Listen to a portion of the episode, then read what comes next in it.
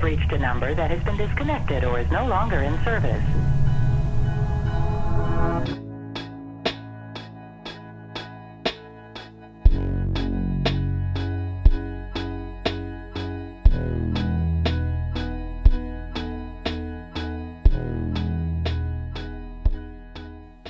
今回1の1アーキテクツのですね、神谷さんと石川さんに、まあ、お伺いストあお伺いしているセブンストーリーズということで、まあ、後半は空間デザインの方についてお伺いしていこうと思っています。で、1の1アーキテクツのお二人は、まあ、この、実はセブンストーリーズ8部屋、まあ、あ8階建てで、えー、宿泊できるお部屋は7つなんですけども、そのうちの、えー、2つがコンペから実は選ばれたということで、えー、そのうちの、まあ、1組が1の1アーキテクツになるというわけですよね。で、あの実はあのセブンストーリーズの、えー、私はですねデザインというよりもリサーチから関わらさせていただいてどういったこうコンセプトだったりとか、まあ、テーマでデザインをしてもらうことでこのホテルの価値が上がるのかなとか体験できる部分の価値が上がるのかなということをいろいろと調べていました。でその中で、まあ、愛知県というものがですね、まああのえー、名古屋市の調査で観光そんなにこう魅力のない街みたいなもので上位になってしまったりっていう不名誉なこともありましたがいやいやそんなことないですよといろいろと見たらあのお二人も今あのちょっとどこ連れていくか悩むんですよねとかって言ってる割にあの事務所に遊びに行ったらなんかどこかで飯食いに行けれるとか街を歩けばどこかに連れて行ってくれるっていう状況が絶対あると。でその中でこう設計課題のような形で、まあ、お渡ししたのが、まあ、メタコンセプト文って我々が呼んでいるものなんですけど、まあ、簡単にこうかいつまんで言うと、まあ、愛知県の長い歴史の中で、まあ、変わらずそこにやり続けた素材あるいは素材から培われてきたなんか工芸みたいなものを、まあ、インスピレーションにしてくださいと。でお二人はあのえー、お祭りなのでどちらかというと文化みたいなものに着目をして、えー、なんか次の時代へ続いていくようなあ関係性をこうホテルの中のデザインに、えー、転用していったと思うんですけども僕もですね、昨日改めてイン、えのコンセプト文読んでたんですが、もうめちゃめちゃ怪文書に近いような内容で、お二人がそもそもこの文章を受け取った時にどう思われて、どんなデザインができるのかなっていうのをどう、まず最初どんなお話をされてたのかっていうのをお伺いしてもよろしいですか？いや自覚は一応あるんですね、怪文。怪文書だ。いや、あれは本当に怪文書で、あの、困ってたんですけど、あの、でもまあ、それをきっかけに深く考えることができたっていう意味ではすごくこう感謝していて、あの、あれがこう、なんかこう、ペラッとした文章の課題だったら、多分、こう、もっとこう、案の、あの僕らの提案の深さみたいなものもうんともっと浅いものになってたかもしれなくて、まあ、あいう言葉があったからこそこう事務所の中での議論も弾んだしこういろんなこう言い争いもあったと思うしその中でこう、うんと、マンド当初はそのマンドに着目しなく別のこう素材をこう上げていってこうその中からマンドっていうものにこう、えー、置き換わっていったんですけどまあそういう過程もこうその文章があったからこそこう生まれたものなんだろうなっていう気がしていて、うん、なので、そうですね。だから、万道とか、その、なんだろう、文化を、うんとどう建築にしていくかの難しさみたいなものが、うんとあのこう文章を通して、うんとその難しさが経験できたことがすごく楽しかったです。なるほどなるほど。どんなんか言い争いが起きてたっていうのはちょっとなんか なんかどういった例えばなんかあのなんて言うんでしょうディスカッションが行われてたのかなとかどういったものに他にもしマンド以外にも着目されていたものがあるんだとしたらどういったものがあったのかなっていうのは神谷さんからお伺いしてもよろしいですか？えっとですね、まずあの書を受け取って今思い出すとあった議論としてはこうインテリアのコンペとかって、こう、一歩間違えると、すごく装飾的なものが勝ちやすいことが多いと思うんですね。で、今回、あの、出てる、あの、インコンペティションが、どっちかなっていうのを判定っていうか判断するときに、あの文章はもう圧倒的に装飾じゃないというのはディスカッションしていて、で、僕たちのやりたいことってやっぱり装飾的で、何かこう派手で、キャッチーで、インスタ映えしてっていうものではなくて、もっと深いことを提案していきたいっていう思いがある事務所ではあると思っているので、今回のこの話を書いている人っていうのは、必ず深いところまで読み取ってくれるだろうっていう話はすごくディスカッションして、だから僕たちも全力で打つことができるよねっていうような議論をしたのは、今、覚えてます。うん、で、その中で、まあ、素材みたいなものを選定することみたいな具体的文言もあったので、やっぱり刈谷市からどんどん探し始めて、三河張子だったりとか、まあ、いろいろなものをこうやっていたんですね。それは多分僕たちの小中学生の頃って、こっちの伝統工芸を使った図工の時間とかがあって、結構そういうのをこう思い出しながら、まだ実家に残ってるとかって話をしながらやっていったりとかっていうのはありましたね。なるほど。結構こう、知立市で、まあ、育ち、まあ、知立の方で育たれて、で、まあ、事務所を構えたのが刈谷市。まあ、高校からこちらにいらっしゃるっていうようなお話でしたけど、実際にこう、愛知県の中での、まあ、素材だったりとか、刈谷市の中の素材を見ていく中で、何か新しい発見だったりとか、デザインに置き換えれそうみたいなものっていうのは、どういったふうに発見されていったんでしょうか？神谷さんたちがそのお話の中で、えー、過去にね学生時代小学校中学校の自由研究なり社会見学なりでいった話も出てきたのかなとは思うんですが今回、まあえーと、特徴なのがその、まあ、竹であったりとか障子であったり、まあ、張り子みたいなものであったりとかあるいは、えっ、ー、とまあ、部屋の中にいるんだけどこう外のような半ような体感ができる床であったりとかっていうのが空間の特徴になっているのかなと思うんですけどもなんかそういった特徴というのはどういったところをなんか援用していたりとか、どういってデザインに置き換えていったのかをちょっとお伺いできますか？うんと、そうですね。まあ、まず、えっ、ー、と、いろいろな、こう、地域の、まあ、刈谷だけじゃなくて、えー、愛知県内のいろいろな、こう、産業とか、えー、名産品とかについて、えー、調べてみて、で、それぞれについて、うんと、これを使ったらこういう提案ができそうだみたいなものは、割とこう一通りこう話し合っているかなっていう気がして、ハリコだったらこういう使い方があるとか、あの筆だったらこういう使い方があるとか、そういうこう、うんと、そっちのこう、まあ、伝統工芸をうんと建築化するときにこういうやり方があるんじゃないかっていう案をまずこうたくさん出してます。でそれと並行して、うんと、宿泊しに行く空間としてこういう空間があるべきだっていうようなその産業とかを一旦置いといた側でのこう宿泊施設のあの場所の在り方としてこういうものがふさわしいっていう案がいろいろと出てきています。でその中でのこう、ま、マッチングがいいものそれとそれをこう組み合わせたらこういういいことが起こるんじゃないかみたいなものをこういろいろ試しながらうんとその外製みたいな話とうんとその和紙とか、えー、マンドを使ったその建具のあるような空間性みたいなもののこうマッチングに最終的に落ち着いていったっていうような進め方でした。なるほど。ちなみに他に何かこの組み合わせというか、えー、と素材だったりとかで上位に上がってきたトピックだったりとかあるいはあ組み合わせだったりっていうのはあったんですか？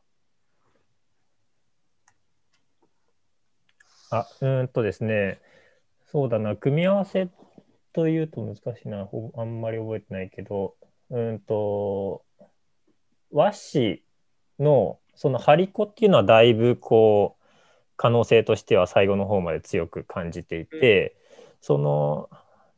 和紙を小原和紙とかその張り子の技術っていうものを掛け合わせてそれをこうずっとこう積層させていくと,、うんと本来こう紙で感じる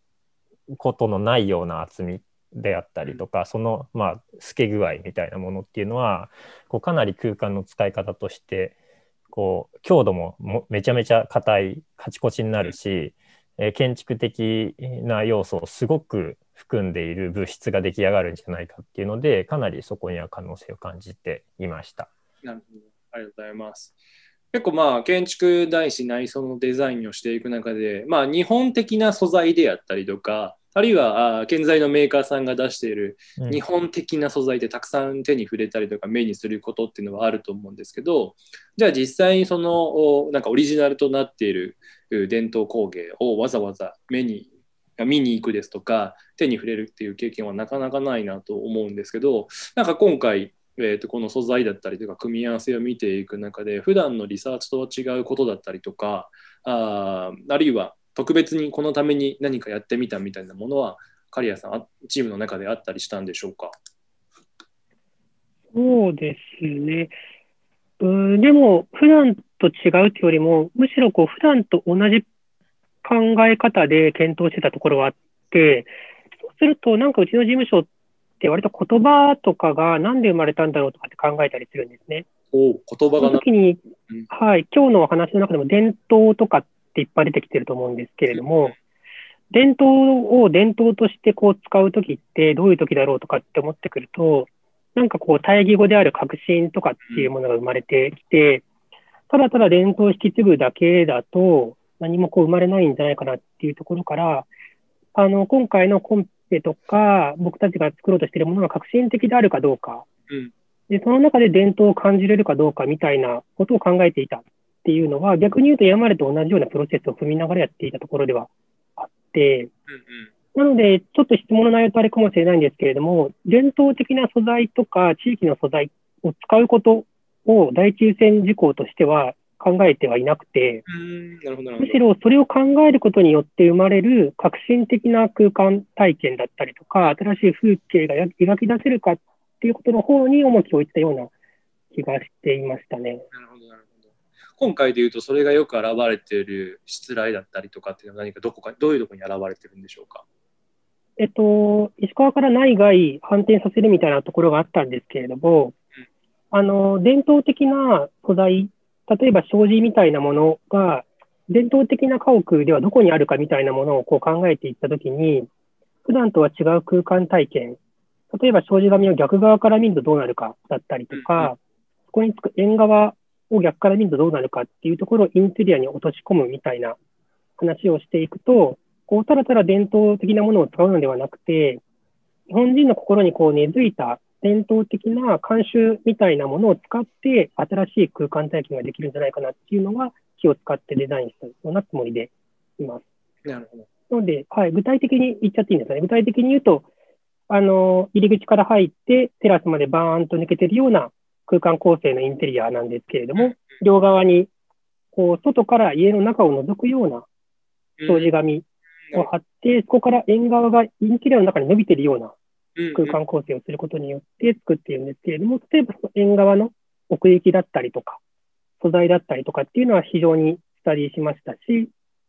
あの、障子紙に関しても、あの、ただの建具のようにするのではなくて、そこでこうマンドの作り方が出てくるんですけれども、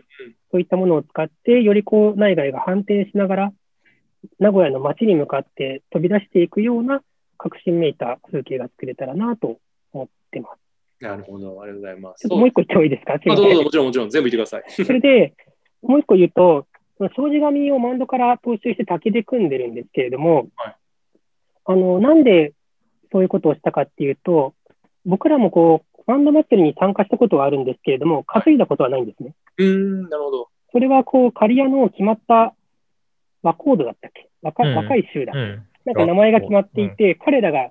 か担ぐんですね。うんうんでも、やっぱり1年間そこに向かって準備をしてきた人が晴れの舞台として担ぐので、僕ら地流市民はなかなか担ぐことができないんですけれども、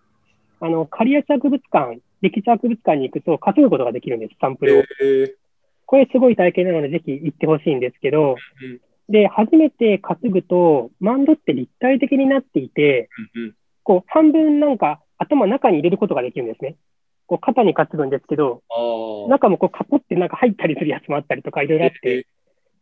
そうすると初めてこう、マンドを中から見た風景っていうものが、外から見てるこう、きらびやかな風景と違ってうん、どんな風になってあの人形のすごく大きなものが成り立ってるかとかっていう骨組みがこう、あらわになってる、すごいラフな風景があったので、これをもう、内と外がすごくはっきりしてるなと思ったんですね。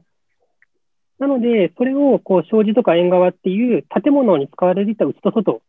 をこう印象づけるものと合わせると、よりこういろんなものが反転して、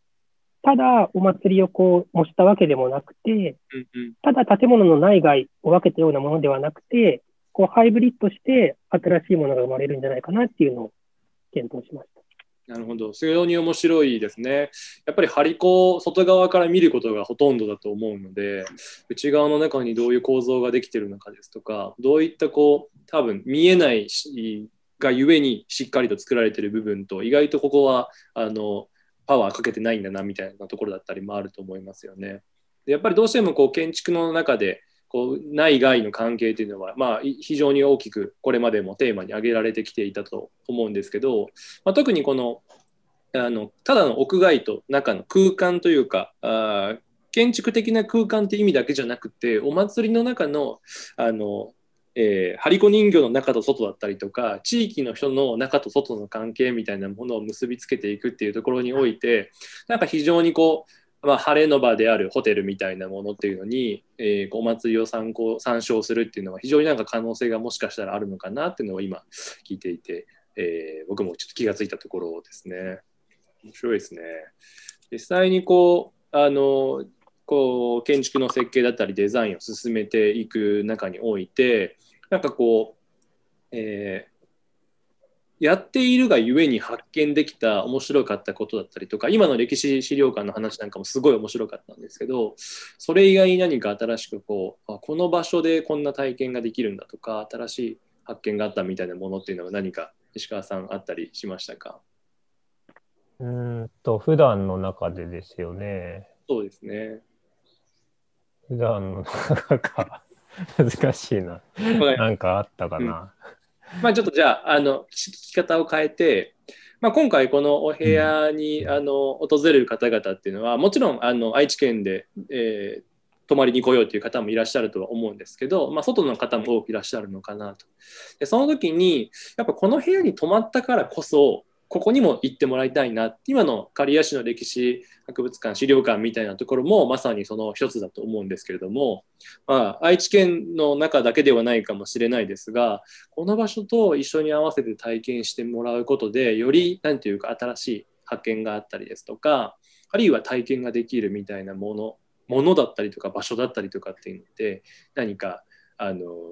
この部屋と合わせて紹介しようと思った時に石川さんやあ刈谷さんだったら何かご紹介されますか？うん、そうですね。そうだな。まあ、それこそ、まあ、万戸祭りもちろん来てほしいですけど、あの、なんていうか、祭りのその晴れと毛の、あの、その晴れの時だけじゃなくて、その万戸を作るのって、こう、一年がかりとかであの多分ずっとこう万堂小屋みたいなものがあって蔵か。蔵があってその各グループが何個かあってでそれで競うんですよね毎年。こう一等賞になるよでそれをこううんとみんなこう1年がかりで作っているのででそれがまあ公開されていないんだと思うんですよ公には。でうんと本来なんかそっちをこう見ても本当はすごく面白いんだろうなと思ってて、でまああんまりそこをこう内輪にせずにこうもう少しこうオープンになっていてもお面白いんじゃないかなっていう気もしていて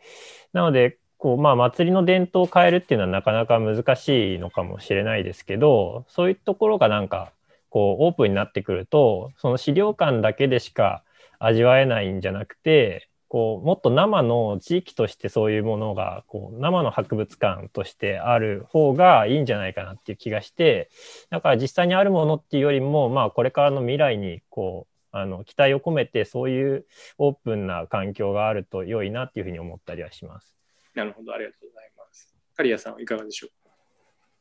まあそうです。今、刈谷、刈谷っていうのも名古屋から結構遠いので、こうせっかく刈谷に来てもらったら足を伸ばしていただきたいっていうのが、今回僕ら、さっきも言った通り、縁側みたいなものをこう内部に伸ばすことで、外製みたいなものをこう作ろうかなって思ってるんですけれども、あのですね、刈谷からもうちょっとこう南に行ったところに、はい国宝の金蓮寺ってう。いうものがありまして、愛知県に多分3つだけ国宝がありまして、そのうちの一つなんですけれども、うんこう、すごくちっちゃな歩道の周りにぐるっと縁側といいますか、回ってるんですね。うん。だから、そういった、もともとこう使われていた内側が拡張して外側にこう、バーってなってるようなものを実際に体験してもらうと、こう、なんていうんですかね、親和性が増すというか、うんうん。あ、こういうものを下に飛び込みたかったのかなとか、いうのも理解していただけるかなって思う。ので、やっぱり国宝なので、すごく、こう、仏像というか、そういったものを見どころがあるので、おすすめかなと思っています。なるほど、ありがとうございます。そうなんですね。愛知県の中の国宝の一つがそちらにあるんですね。僕もそれは知らそなくてこだけ、はい。合わせて見ていきたいですね。やっぱりこう宿泊目的の中であの部屋だけで収まるっていうことは絶対ないと僕も思っていて、まあ、先ほどね飲食の話もあると思いますしなんだったら刈谷の酒蔵のお酒をどこかで飲んできてほしいなとかみたいな話もあると思うんで私たちがこう今回考えてきた「セブンストーリーズ」っていうのはあくまでもこう物語のもしかしたら入り口かもしれないですし、まあ、もしかしたらエピローグなのかもしれないなというふうに僕も思っているので、なんかぜひこのあの5階のお部屋泊まっていただいたら、えー足を少し伸ばして刈谷なのか、刈谷のそばのこの国宝の部分なのかも見ていただきたいなってなんか今聞いていて思いました。ちなみにこの5階のお部屋は今は名称は決まってるんですか？えーっと、名称は、あのね、あれですよ。あの、スッと出てこないけど、あの、あれです。なんだっけ？街で、都市の、なんだっけ、ちょっと待って、正式名、正式名称がすぐ出なくて申し訳ななんい。か最近正式名称を決める決めないディスカッションがあったりして、いろんな候補が出てきてたので、まだそれで、これから決めようって感じ、決まるっていう。都市で、都市で眠り、都市で起きるじゃなかったあ、そうだそうだ。最終的にそれにした、都市の中でか。あ、そうです。それです。すみません。なるほど。それはなんかどういった思いが入ってるんですか、都市の中。なんかこう、割とこう、都市性みたいな話っていうのを、そこまでこう、今の議論のというか、お話の中には出てきてはいなかったとは思うんですけど、なんかその都市の中で眠る、起きるみたいなものっていうのが、このデザイン、えっと、お部屋の中での、なんていうんでしょう、どういったところが現れているものなんでしょうーんと、難しいな。なんか、そうですね。うーんと、なんか、僕が、僕らがその最初に疑問に思った、最初というか、あのーなんというか、きらびやかな部屋とかを作りたかったわけじゃないですね。さっきの神谷の話にも通じるんですけど、その宿泊施設としてどうだみたいなものを作りたいというふうに思ったことはなくて、なんもう都市にとにかく近づけておきたいっていうような感覚の方が近かったんですよね。うん、うん。だからその内外を反転させたようなものの方がそそういうあり方に近いんじゃないかっていうところからそのプロあのコンセプトが出てるので、うん、だからまあそれこそ野宿するような感じ。みたいな。そそれぐらいのこう都市のこう中にいる感じがそれぐらいこうダイレクトに伝わる部屋がいいなっていうふうに思ったので、まあ、その願いを込めてるっていうとこですね。ちょっと縁側で昼寝してるじゃないけれど。はい、そうですね。うん。なるほど。はい、わかりました。ありがとうございます。まあ、今回こういろいろとお話を聞いていく中で、まあ、この刈谷っていう、まあ、お二人が拠点にしているあの場所だけではなくて、まあ、お祭りっていうものをこうメタファーにしていくことによって、えー空間の内外だけじゃなかったりとか、まあ普段の生活のお中におけるこう、えー地域の人とそうじゃない人みたいなものとかあるいはお祭りのお道具というかあー張り子の中の中と外みたいなものも含めてなんかさまざまな対比関係の中をなんか乗り越えていくきっかけみたいなものをなんかこの空間のデザインに置き換えてるのがこの5階の特徴なのかもなっていうのはすごく思いました。愛知県どうしてもこう名古屋市も含めてですけどもあの、まあ、生産と暮らしとかみたいななんかワーク・ライフ・バランスみたいなものがはっきり分かれているのかと言われると結構曖昧なところがあ面白みでもあると僕は思っていてちょっと近代現代産業は違うかもしれないですけど過去の暮らしや働きみたいなものを見ていくと、まあ、街の年間の働きのうちの何分かはお祭りにこう捧げている人がいたりとか、えー、仕事とこう生活とみたいなものがなんとなくグラデーショナルにつながっている地域っていうものっていうのをなんか感じることができるお部屋になっているのかなというのですごくあの聞いていてワクワクしながら泊まる方々がどんな反応になるのか楽しみだなと思いました。最後に何か言い足りないことや、ここ見てほしいっていうのがありましたら、お伝えいただいて、えー、後半の方おしまいにしようと思いますが、いかがでしょう？なんかこう、今、二項の対立軸みたいなものの中を曖昧にしながらみたいな話が多かったと思うんですけれども、こう結構一番大事にしたいこととしては、宿泊者の方がここを体験したときに、こう、どっちかわからないような状態っていうのを目指していまして、だから、インテリアなんだけど、エクステリアに見えるようなことを用意しました。だから、外のように使ってください、みたいなことは全く言うつもりがなくて、うん、あれ、今って部屋の中にいるんだっけ、外にいるんだっけ？とか、こう、名古屋の街の中にいるんだっけ、自分の部屋の中にいるんだっけ？とか、うんうん、今は夜だっけ、昼だっけ？とか、